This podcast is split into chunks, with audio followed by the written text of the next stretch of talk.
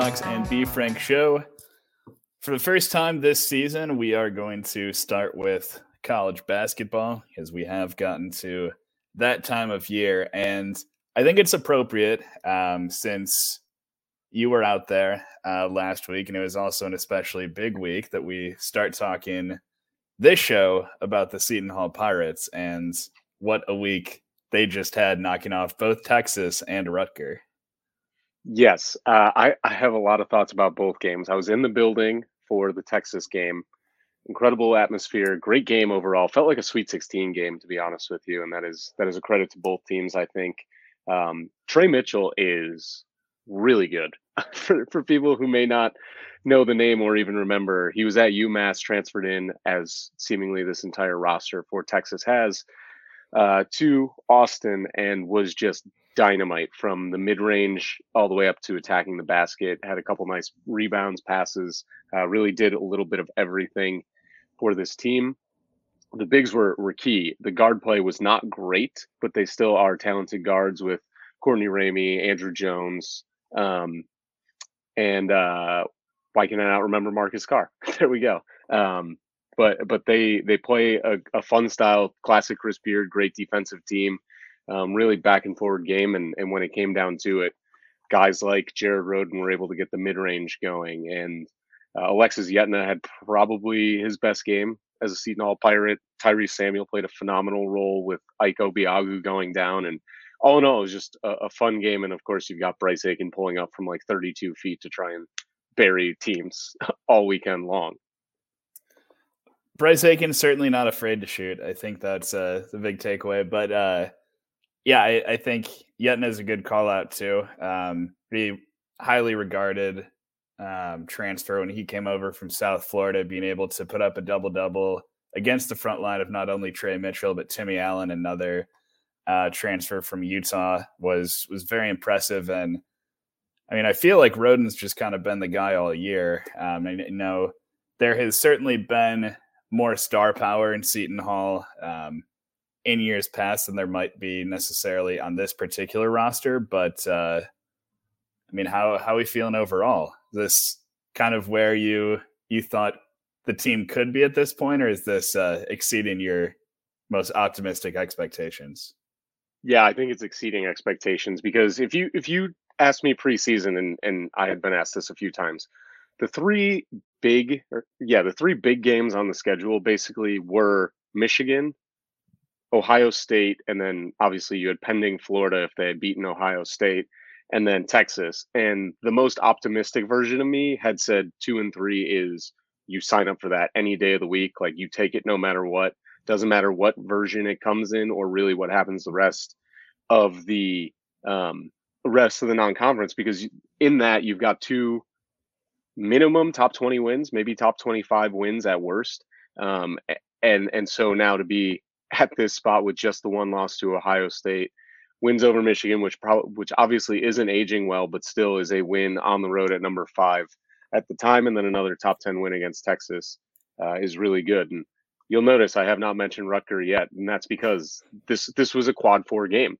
Like this this had been talked about ad nauseum among the New Jersey fans, um, both for Seton Hall and Rutgers, but this game is a lose lose for Seton Hall it, it's a rivalry game for sure, but it's a lose lose at this point. The only reason it had built up a little more is because of the fact that Rutger was able to knock off Purdue on an absolute miracle of a shot by Ron Harper Jr. Um, so they get a win over number one, and that, that adds much more juice to the game than there was before. But these two teams aren't even on the same, not even close to the same level of, of talent and and play right now. And to go into this game knowing there's all that extra juice. This is their biggest game of the year, essentially. Um, and to win it by double digits and, and cover the spread, as some folks might like to know as well, uh, uh was just a testament and a, a, huge crowning achievement. But this team's super balanced. I think that's the key. You said like a lot of star power uh, in years past. They've had multiple player of the years come through, and now it, it's if one guy's down, someone else is going to pick him up. I mean, Kadary Richmond hasn't even scratched the surface of how good he can be, and he was phenomenal in the first half against Rutgers, really keeping them in it, driving and attacking the, the rim.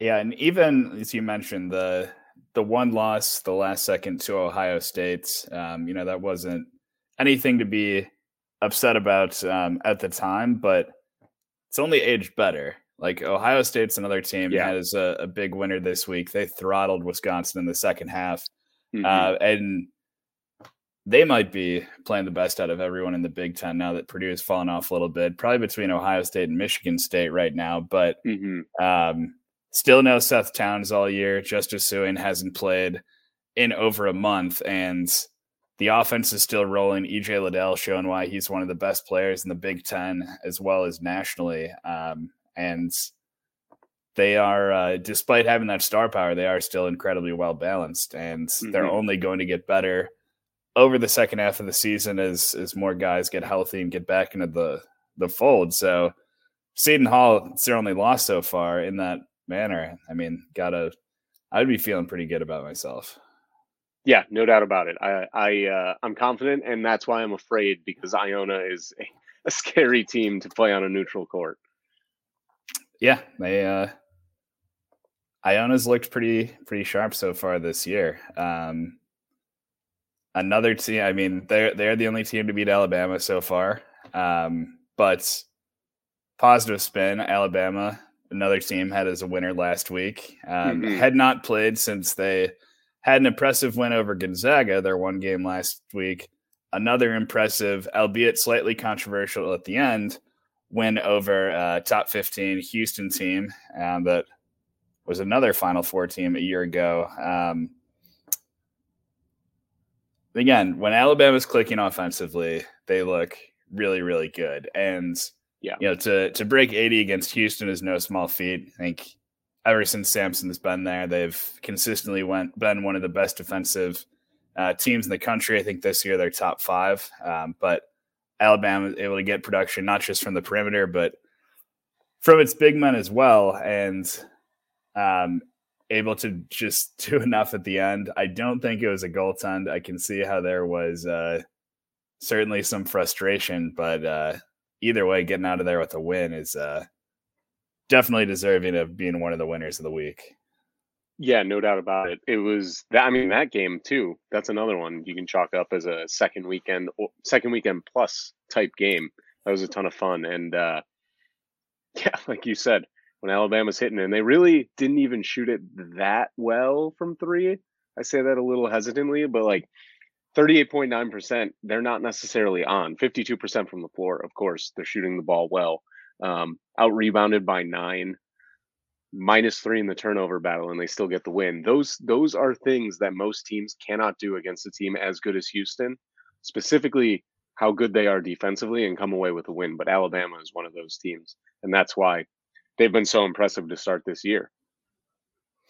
Yeah, yeah, that is for sure. And I don't know, there's there's already some some rumblings about um, you know, either of the SEC coaches in Alabama, really, Nate Oats or Bruce Pearl, um, going to Maryland. I'm sure that's only gonna grow louder as the uh, the season wears on and and both those teams continue to have success. Which, yep. sorry if you're listening, you like either of those programs. It's just the the nature of the business at this point. Yeah, I need them to keep succeeding because it keeps the the talk of Kevin Willard to uh, Maryland down, which I don't think they would love that hire. He's a, it's another guy. It's, it's possible. It's not that neck of the woods, but I think also got a pretty good thing going right now at uh, at Seton Hall. So I don't know. Uh, who else do you have last week's winners?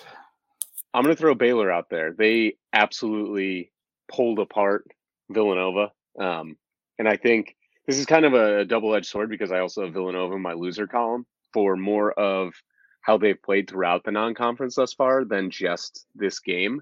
But this game really was a microcosm of how they played against the top teams. And granted, they've, they've scheduled tough, but when you are a team that has been pit, pitted as one of like the premier teams in the country, national title threats, you can't you can't go one and three in these games. But back to Baylor, defensive identity is still there. They look so strong all over the floor. James Akinjo has truly bought into this system that they are playing over at Baylor. 16.7 rebounds, five assists in this game.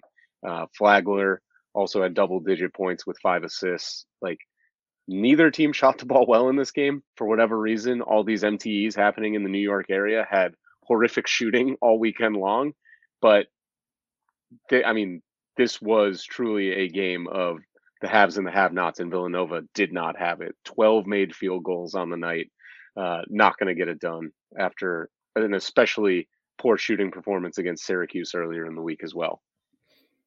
Yeah, Baylor recognizing if you win this game, new number one, and they took all doubt out of the equation and just completely yeah. suffocated Villanova. And yeah, it's it's kind of it's so a weird thing to to look at Villanova, try to evaluate them in the non-conference. Like comfortable 18 point win over Tennessee looks great, um, but the record overall does not look great. Seven and three, but three losses are to all top four teams. So right, it's been a difficult schedule. Um, it's one of those things where you you would like to see at least one win in there, but at the end of the day, Villanova is still a top ten team. Probably will remain there for much of the season, but I think also worth mentioning it'll be a little more difficult than we anticipated because the Big East looks a whole heck of a lot better than we thought it would in the preseason.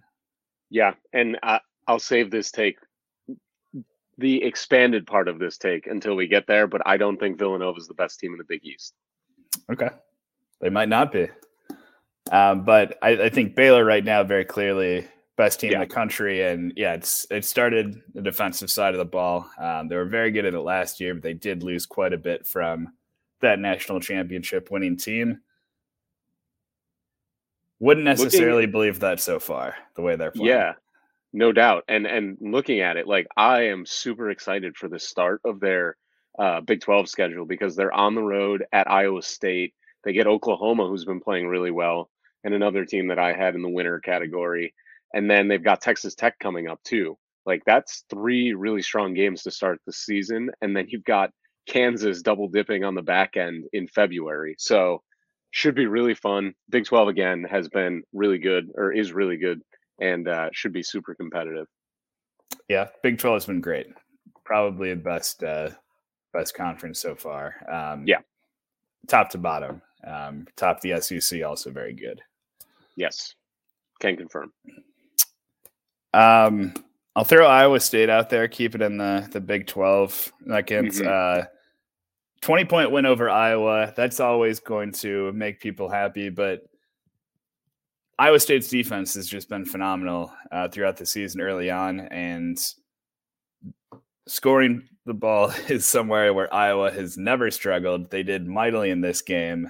Uh, only were able to shoot 27% from the floor. Isaiah Brockington continues to play at a very high level, both sides of the ball. But I mean, for the Cyclones, it's just started with uh, buy-in defensively. They've got quite a few impressive wins under their belt so far, and as long as they keep defending at this high level, they're able to overcome uh, some perceived issues with lack of star power. Where's the offense going to come from? If you're able to shoot, uh, shut down a team as skilled offensively as Iowa, you're going to have a great shot at winning every time you step out on the court. Yeah, I mean they held Keegan Murray to nine points. I that's got to be the first time this season he's been held to single digits. So credit to the defense. They're 11th in the country in KenPom defensively. Offense, like we mentioned, is sometimes a problem for them, as we saw in the absolute barn burner of a 47 37 win over Jackson State on Sunday. But like you said, stop the other team from scoring and it makes your life a whole heck of a lot easier. Baylor saw that. Other teams throughout the year have uh, have abided by that rule and, and they'll find wins. But like you said, they've got a couple wins that are aging very well. Xavier has been playing phenomenal basketball through the early part of the season. Creighton just picked up a huge win over BYU in South Dakota over the weekend. So that those two wins carry, even if the win over Memphis looks significantly less good than it did uh, a couple weeks ago. That that still carries, and uh, obviously the voters have rewarded them as they're all the way up to number eleven in the polls. But figure out the offense, and this is going to be a very scary Iowa State team. It's an intriguing rivalry game this year because the the rosters are basically polar opposites. Like Iowa every year yeah. can score, they can't defend. Iowa State can defend. Scoring can be a challenge. They're at least able to convert defense to offense, um, so that helps a little bit. But kind right. of j- jarring splits um, as you look at right now, and wonder if that will come back to bite them at some point. Um, but it's easier to get defense to travel, so that I think will will help them over the course of a what's going to be a, a physically demanding and challenging Big Twelve slate this year. Yeah, absolutely. Uh, you mentioned Xavier. I, I do have Xavier on here too because uh, they are playing at a very high level right now. They just have owned Cincinnati in recent years. Win this one by twenty former mm-hmm. Iowa favorite Jack Nunge, 31 and 15 in that game. Uh, a little bit of a coming out party for him, but uh, Xavier is another team that's, you know, they are back in the top 25 out of the Big East, um, along with, you know, Seton Hall, UConn, and of course, Villanova. Um, just another team that on its best day looked like they have a chance to to challenge for a conference title. Yeah, they do. They've got some great wins as well. Ohio State, uh, Virginia Tech, which will remain to be a good win throughout the year, and Oklahoma State, which is kind of teetering, but I, I still think it's a good one. It was a road game, so that counts. That travels, um, and then obviously Cincinnati has been playing really well under uh, Wes Miller in year one. But yeah, like this is a very intriguing Xavier team. They're they're quietly leading the nation in quad one wins. They've got some really interesting pieces with Nate Johnson, Jack Nunge, Colby Jones, Paul Scruggs. Like there, there are a number of guys, and they're even missing their best player. Like Zach Freemantle has barely played this season, and he is their leader. So when they get him back at full strength, I am worried. I think it's the best way to put it as a uh, a fan of a school in the Big East as well. But really fun to watch defensively. They've looked very sound. Um, offense can get a little iffy at time to time, I guess is uh, is the way to say it. But they are playing at nearly a top 25 level offensively, so they just like to uh, push the ball and get it going. So Xavier team to watch, no doubt. Um, and if they continue to score, I you know I think they're averaging like 75 points a game right now. If they continue to score over 70, they're going to have a winning record at minimum in the Big East. I would agree with that 100%. Um, a couple more quick shout outs for me. Um, Colorado State's in the top 25. Yep. We're able to hold off Mississippi State, stay uh, undefeated at 10 and 0. Also have top 50 wins over St. Mary's and Creighton. Um, and then LSU. Uh, my my one sleeper that is looking somewhat smart so far, as mentioned, Maryland and Notre Dame have not always been great, but uh, also undefeated, big second half comeback to knock off Georgia Tech, and they're another team that play an extremely strong defense, uh, third on KenPom and first nationally in uh, defensive field goal percentage. So Will Wade's got the boys locked in, um, and another one of many talented teams near the top of the SEC. Yeah, it's a it's a tough life to be in the SEC specifically. Uh, if you're a team that does not look to be competing with that group, it's going to be very difficult. Um, I'm going to give DePaul a shout out. The Demons have played well through the early part, eight and one. We've seen this before, though. Don't don't get too ahead of it. They've got a win over Rutger, which really doesn't carry any weight at this point because it's a Q4 win, and uh, win on the road at Louisville this weekend. But the real story to me, David Jones has been unbelievable for this team. He uh, is averaging 17.7 points, 8.2 rebounds, and two assists as a sophomore. Um, went for, I had the numbers right here. He went for 33 points, 14 rebounds against Louisville this past weekend in a huge win. Has also gone for 23 and 17 earlier this year. Uh, he's a nightmare add Javon Freeman Liberty when he's hitting, and DePaul looks like a very tough team. They attack the glass really well, score the ball a ton, averaging 82 points a game. Uh, they just need to lock in better and and just get more efficient on the offensive and defensive end because they do have some issues with turnovers. But don't get too jump shot happy and keep attacking the rim, and DePaul's going to be okay. Yeah, I think maybe not the worst team in the Big East this year.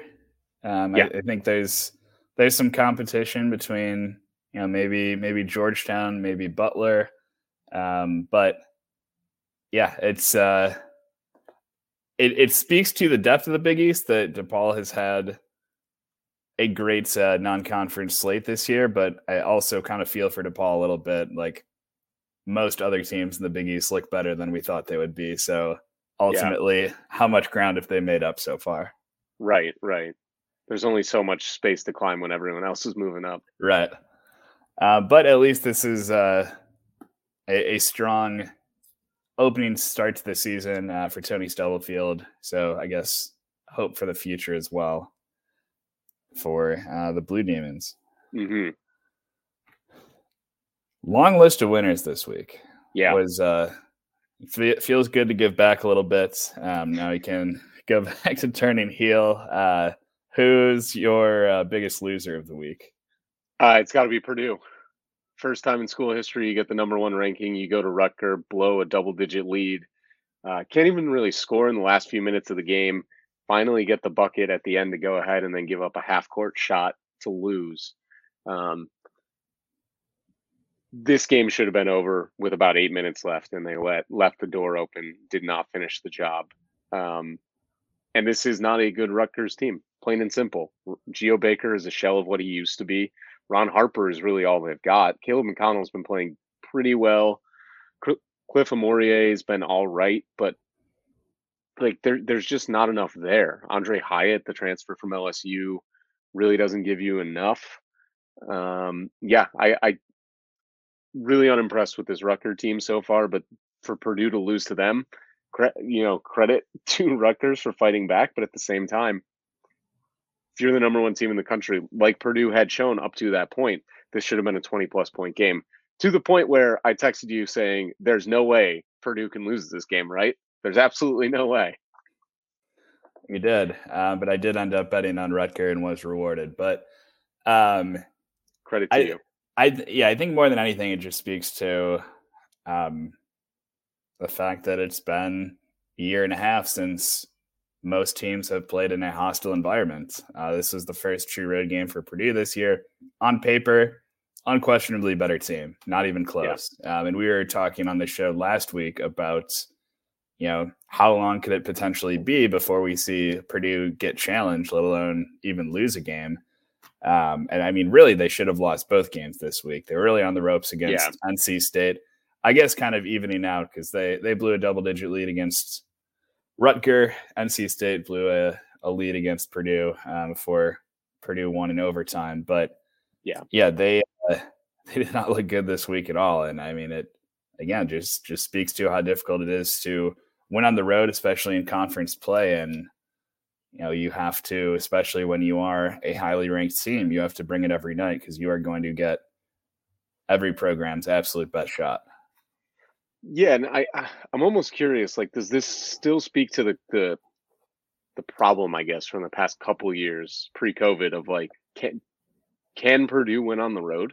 Like, do we need to continue to worry about this? Because it they did not look like the same team they have throughout the entire early part of the season, both in their game at Rutger and then in I think Barclays Center, wherever they played NC State. They did not look that good. I will I will lend some credence to the thought of uh, true road games, but they, they were able to uh, get a couple wins um, against. Mm-hmm. Was it Villanova and North Carolina? Yeah. Um, the neutral site earlier in the year looked pretty impressive doing that.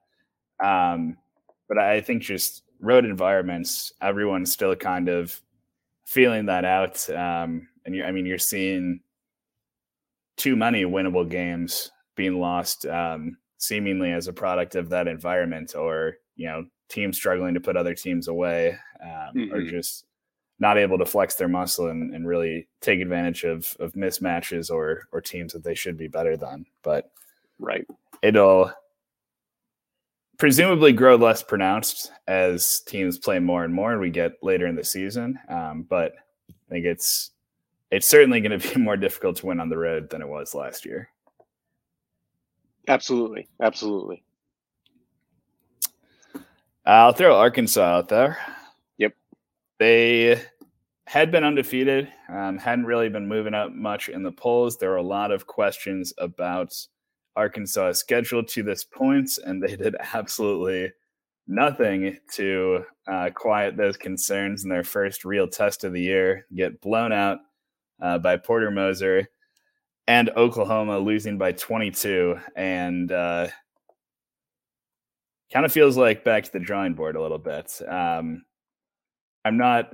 I'm not panicking about Arkansas at all. Uh, I think they're a very good team and will be in that group near the top of the SEC. But I mean, this is a game you have to get up for to prove the haters wrong and just added more fuel to the fire, if anything. Yeah, I think that you nailed it right there. Like the most fight shown was Eric Musselman against his own staff. like that yeah. was it. That the team just came out so flat. And credit to Oklahoma, they used the crowd. They hit what fifty five percent from the field, fifty nine from three, and nineteen of twenty two from the free throw line. You're not losing when you're doing that, and you're more often than not winning by double digits. And that's exactly what they did here. Um, even losing the turnover battle, uh, that's that's going to be Arkansas's bread and butter, though. So at least that's going for them. Like 24 points off 15 turnovers, you're going to take that 10 times out of 10 if you're Arkansas. Shots will fall. I'm not worried about them, but the concerning thing is that they just did not show up. Yeah.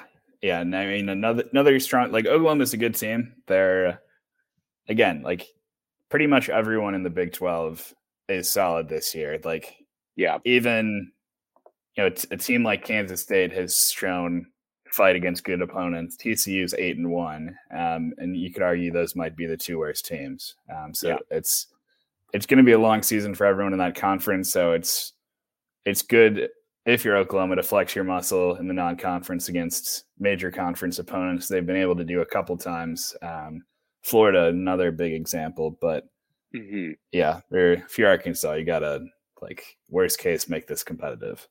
Right, and for on the Oklahoma side too, balanced scoring attack, all five starters in double double figures in this game. Like everyone brought it, so it was good to see that for them. And like you said, show up. That's all Arkansas really needed to do in this one. Uh, keeping it in the SEC this week for me, honestly. Uh, I mean, I, I think the top of that conference is as good as as anyone, but you had Arkansas dropping this game, and then you had a couple more teams dropping games to teams we had mentioned before that are absolutely reeling. First off, Florida to Maryland. Uh, interim mm-hmm. coach Danny Manning. Florida has fallen off a cliff after we were singing their praises early in the season. Um, they have quickly become a mainstay on this part of the show. Yeah. Uh, the offense is just not the same. I don't know what's going on, but they're just not running the same sort of action that they were previously. And it is really killing them. Good for Danny Manning to get that, you know, marquee victory as the interim head coach that you can point to and say, this is why I should get this job. But this is more on Florida than it is Maryland. And I don't think that's saying a lot, but man, oh man, do the Gators need to find something back from um, three weeks ago to to get their team going again. Yeah, in this game they just didn't have any answer for uh, Maryland on the perimeter. Qudus Wahab had one point. Like, yeah, I don't the like you mentioned before, Castleton probably wins that matchup, but to do so in such dominating fashion and, and still kind of let uh, the Terrapins run wild on the perimeter, it's not great, and and not a lot of pressure just being put on them offensively. So yeah, it's it's going to be a, a frustrating up and down year for Florida. Certainly, it's been down recently. This was really a game of someone has to win, um, and like unfortunately for Florida, it was Maryland. Um, it's been a a very rough stretch for the Gators, and they've got a couple opportunities. The next three games, I would I would label as must win. Certainly, the next two, the knock off South Florida and Stony Brook before you start SEC play against Ole Miss, and I think if you don't want to quickly get lost in the shuffle, you have to beat Ole Miss as well. Yeah, no doubt. And Ole Miss just struggled this past week as well, um, losing to Western Kentucky by 23. And Western Kentucky's talented, but I don't know that they're you know, Ole Miss should not probably not be losing this game by 23 points. So I I think those next three are must win because the three after that are terrifying with right. Alabama at Auburn and then LSU. Exactly. And uh, my last SEC team is uh, Kentucky. Yeah, Notre Dame's really struggling um, to to really do anything, and I mean Kentucky just couldn't hit anything two for 19 from three in that game. Kellan Grady is the only guy on the roster to ha- actually hit a three pointer. And Notre Dame is not a good defensive team. They have not been all year. Um, a lot of it is just missing open shots. Um, Ty Ty Washington not necessarily being assertive, but I I did like this Notre Dame lineup. I like uh, Goodwin starting, Prentiss Hubb coming in off the bench. He just hasn't been effective this year, but uh, I mean, Kentucky couldn't stop Blake Wesley, certainly at the end. And now Kentucky's overall resume, I think people have started to call into question a little bit more, um, kind of getting a, a, pass for the initial loss uh, as well. They should because Duke Duke's looked pretty good this year. What's their best win? Mm, it's it's I'm hard it's Ohio. hard to it's hard to glance at it and immediately say they've got a, a couple MAC wins over uh, Ohio and Central Michigan. Um, I don't know if they have a uh, a top hundred win yet so far because Ohio's just outside it and uh, in KenPom is what I'm going off of. But they're they're 105. That might be that might be the peak so far. To their credit, they've been blowing just about everybody out, but their two games against Power Six opponents, they've lost. Um, like Tshiebwe has been a monster on the inside. Um, yeah, one of the best big men in the entire country. Fourteen point four rebounds per game is, is just silly. Um, but I think the the guard play can be letting Kentucky down at times. Wheeler did not play well in this game. Washington, as I said, was not as assertive. Grady was still only two for seven from three, um, and you gotta gotta get production out of those guys um, to you know compete with a team like Notre Dame that likes to get up and down and uh, score points. They were able to defend Notre Dame pretty well, um, but just unable to score enough to win, and that's like that can't be why you lose to Notre Dame, right? Like typically they just outscore you, but that was that was certainly not the case on Saturday. Yeah, and the, to take your point even further, um, Kentucky is seven and zero oh at home, zero and two on road and neutral floors, zero and one in quad one games, zero and two or zero and zero in quad two, one and one in quad three, and six and zero in quad four. So really, uh, a gauntlet there for Cal and his boys.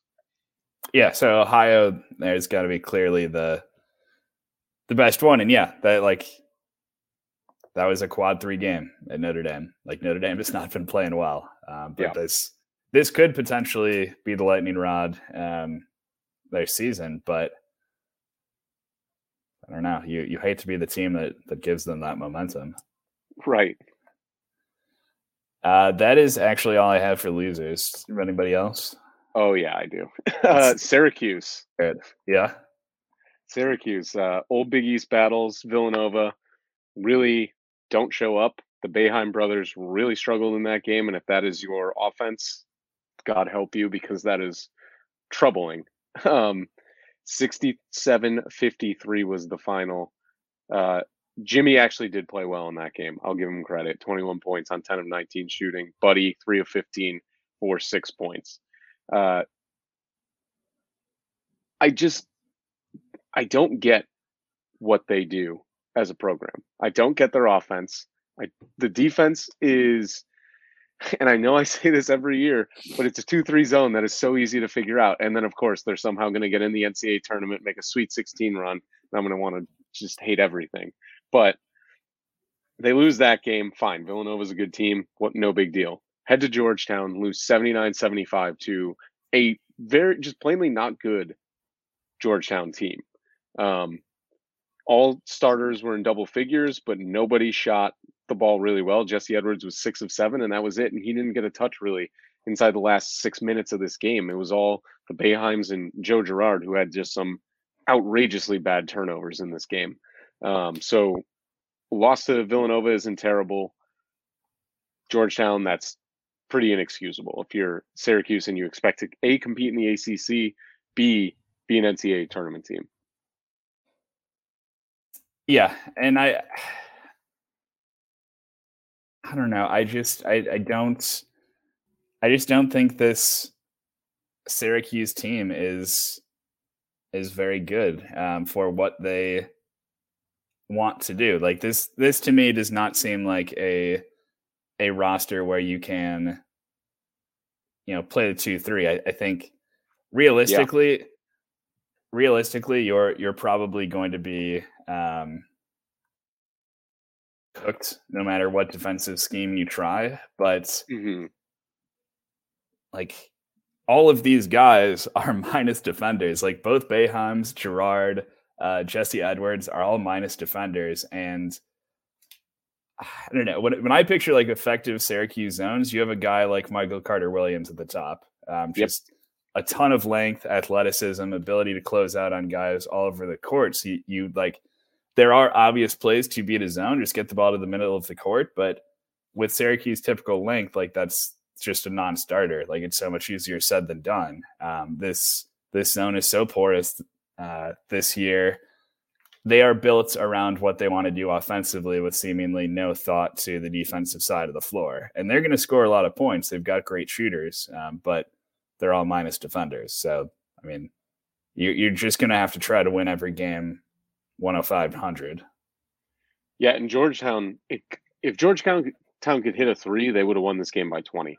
But Aminu Mohammed was so good at the top of the top of the key, really, um, in that zone, just finding the middle, finding the soft spot, getting it and going to work. He was dominant, killed them on the glass too. They really don't have a rebounder anywhere in sight. Like Jesse Edwards can block shots, but I don't think he is really a guy that you can look at and say, yeah, he, you know, he's going to alter how my team plays. Like I'm just going to attack because if he gets in foul trouble, it's over, and he's not really going to you know affect too many opportunities for my team driving. Exactly, and yeah, I mean it's they they are fortunate that they're playing in the ACC, so this could very well be a team that wins, you know, ten or eleven conference games and then is right back in the conversation. Um, but they're going to have they're going to have to I I don't I, I think this team is too flawed, but if they do that, yeah. they are just going to have to try to outscore everyone they play and, and just gonna be a turnstile on defense. Yes, no doubt about it. Um, additionally, I have Florida State. They have been mightily disappointing throughout. They lost to South Carolina this past weekend, and South Carolina is fine. I think is the nicest way to put it. They're okay. They're not a good team by any stretch of the imagination, and especially Florida State, who is expecting to compete at the top end of the ACC. Like, you need to win this game. They've now lost three in a row, uh, absolutely blown out by Purdue, lose by three to Syracuse, and now this one point loss at South Carolina. They've got to figure it out, and they've got to figure it out quick. They've got a tough game against UCF coming up, and then at BC, at NC State, at Wake Forest. Can't lose any of those. And I think NC State could give them troubles because Dereon Seabron has been Seabron has been amazing so far this year. I think it's officially time to press the panic button. Um, because this is yeah, this is three in a row. Um, the last two especially, like readers talked about. Um, I mean the the concern is obviously offensive because we just talked about how bad Syracuse is defensively, and Florida State scored 60 points. Um, that that cannot happen yep. with this iteration of the Orange. Um, and blowing a 16 point lead, I think generously, I could say South Carolina is a bottom four SEC team. Um, so those are those are two pretty bad losses. You you can almost ignore the other ones. You know, playing at Florida at the time, Florida was playing extremely well, and at Purdue, Purdue was playing clearly right. better than everyone. Um, but now you're running out of opportunities to uh, pad your resume in the non-conference if you even want to be in the at-large conversation. You have you have to win out uh, the last three, but that UCF game you mentioned is very very important uh, to put forth an impression impressive showing there, um, and it's Caleb Mills needs to get a little bit more help offensively. Um, it's been a little bit of Malik Osborne on the inside, but other than that, kind of consistent secondary, tertiary scoring options have been uh, harder to come by. So, I mean, if if Mills doesn't come to the program, really, really would be worried about uh, the state of this team. Yeah, they have just those two guys, Mills and Malik Osborne, are the only two double figure scorers per game right now. Uh, Matthew Cleveland, who comes off the bench scoring 9.2 points, and like that is their next highest scorer yeah. So I mean, they're they're just going to continue to to ratchet up the pressure as Ham likes to do, and, and try to force teams into turning the ball over, create an easier offense that way. But again, yeah. if you're like clearly not doing that enough, really struggling against teams when they are able to um, set up their half court defense, it's uh, definitely concerning. I would I would be panicking right now. Yeah, Florida State. Absolutely. I already mentioned Villanova, but just like not showing, not really showing up against Baylor. Granted, Baylor's a good defensive team, and then shooting 51 threes against Syracuse is just inexcusable. You've got guys that can and should be able to penetrate that zone, get in the middle. Like Justin Moore or Jermaine Samuels should be dominating this. Hell, even Slater should be in there. Like, there are three to four guys on this Villanova team that you can place right in the middle of that zone, and they should be dominating Syracuse time and time again. They there's no need to shoot 51 threes like that. It it it reeks of a team that has no confidence offensively. Yeah, I mean the like the main point of the zone is just to force teams to take as many contested threes as possible. So it is uh not recommended to play directly into that. Um, yeah. yeah. Just work the ball inside and it's it's extremely vulnerable. Like again, the the only reason you should be losing to Syracuse this year is if they hit like 12 to 15 threes. Um, yeah. Themselves. But yeah, it's I mean it's I in a in a normal year I can understand struggling with it um, because you know it's it's usually built to crush other teams' wills to live. Uh, but this year, it's just we're throwing five guys out there in a zone defensively. Uh, just see what you can do. Um, yeah. So it's I don't know. It's uh, it's not intimidating at all. So I, I, don't. Yeah, I'm with you. I don't like the strategy of just settling for so many jump shots. Um, but Villanova disagreed. Hey, that's why Jay Wright's a Hall of Famer and I'm not, though, right? a couple natties. Yeah. Yes. Um, yeah. That's so all I have. The uh, the onus will certainly be on Villanova to make some statements against the Xavier's, Seton Halls um, of the world once they get into uh, Con- UConn as well. Once you get into Big East play, because for the most part they came up short in those uh, high profile mm-hmm. games in the non conference. So starting to think a little bit more about seeding as we approach the end of the calendar new year and uh, get into conference play full time, um, that's certainly going to be a concern for Jay Wright. Some more of those uh, strong performances in quad one games. Yeah, absolutely. And I mean, Villanova is very fortunate that the Big East is good this year. Yeah. Because if it was what people had anticipated, it would be them and UConn with maybe a couple middling teams and then nothing else. And they would I mean, they get the benefit of the doubt because they're Villanova, but really, how battle tested would they be? Presumably not very, or at least not with wins to show for it. Right. Um, so we'll see. Still, still feels a little bit like their conference to lose, but the the waters have been noticeably muddied in the non-conference yeah, it's it'll be tight. I uh I can't say like I can't say confidently that it's not their conference to lose because it has been since the realignment, but this this version of Villanova just looks so so they're like ripe for the picking. Like they look like any any one of those middle five or six teams on a good night can pick them off.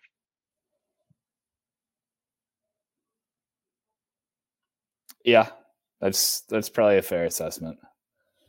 Um, not quite on the uh, the Kansas and the Big Twelve um, level of of reverence when we need to talk about right. them, but somebody's got to go out and pick them off. Exactly. See see who that can be. Um, not much this week in terms of uh, football discussion. I mean, Bryce Young won the Heisman. We all kind of thought that was coming. Um, more interestingly, though, Dan Lanning, Georgia defensive coordinator, architect of this all time dominant defense, is going to take the head coaching job at Oregon. Um, interesting decision from a uh, a program that has normally had more of an offensive approach to the football program. Uh, certainly mm-hmm. recently, in some of its more successful years, instead hiring the 35 year old first time as a head coach, um, but been very successful in the SEC, the uh, the toughest college or co- toughest conference in college football, as people will tell you. Um, so seems like the most qualified uh, coordinator for the job um, at this point in, in, terms of who's available. Maybe you could argue about uh, taking a swing at some some bigger name head coaches, like maybe bringing Chip Kelly home. But I don't think if you're an Oregon fan, there's there's really anything to be upset about here. Yeah, honestly, I'm almost even surprised too that Justin Wilcox didn't get a, a little further look because he's done so well at Cal and kind of seemingly the same identity, defense first kind of guy. Um, but yeah, I, I look, Pac-12 is in a, a reformation at this point. They are turning seemingly more defensive, much like the Big 12 is seeming to do as well. Um, and, and I think if you can get ahead of the pack there and really just play solid defense, as we saw with Oklahoma State, even if the rest of the conference isn't there yet, um, or, or focused more on the offensive end, you can win games and you can get to your conference championship game. And like the Pac-12 North isn't scary. I think is the best way to put it. Washington is a shell of itself. Washington State is kind of a mess. Uh, Stanford is confusing. Is the best way to put them. Cal still is struggling. Um, like they, it is available. Oregon State is is there. Um, they can win a few games, but they're they're really not going to compete for the title. Um, so th- this is the chance to kind of put your stamp on what that division in the conference should look like, and then go ahead and just win it. Yeah, interestingly enough, they allegedly offered it to Wilcox, and he turned him down uh, before they went to Lanning. But I was always kind of questioning uh, Wilcox being in head coaching discussions in the first place because he's really only had one good season at Cal, and then he kind of seems mm-hmm. like last few seasons been kind of in the the Fuente at Virginia Tech role where every preseason you're like, hey, this could be a sleeper. Keep an eye on Cal, and then it's underwhelming. Um, so a little surprised you he's both kind of in consideration and had the opportunity to go to somewhere that cares a lot more about football and uh, thought better of it. But I don't know. I I think I think this turns out a little uh, little better for for Oregon getting Lanning. Yeah, I mean, t- time will obviously tell, but I uh, I, I think Wilcox could have done could have done a good job over there. Yeah, so Eugene boy played for the Ducks, but yeah, just wasn't wasn't feeling it. Shocking. Well, good thing they are division rivals. I'm sure that will never come up. That is uh that is it from us this week. We are going to be uh pretty basketball heavy the rest of the academic year. Um, so going to be a lot more like this until we get to the heart of uh, bowl season with the New Year Six and the college football playoff. Um, no more spread option, unfortunately, for for the college edition for the time being. Um, had a had an okay end of the season, but uh, it's just probably good that it ended where it did because um, momentum was was falling off the train quickly. Uh, but we'll have this show every week, um, so keep joining us, and we will see you back here next week.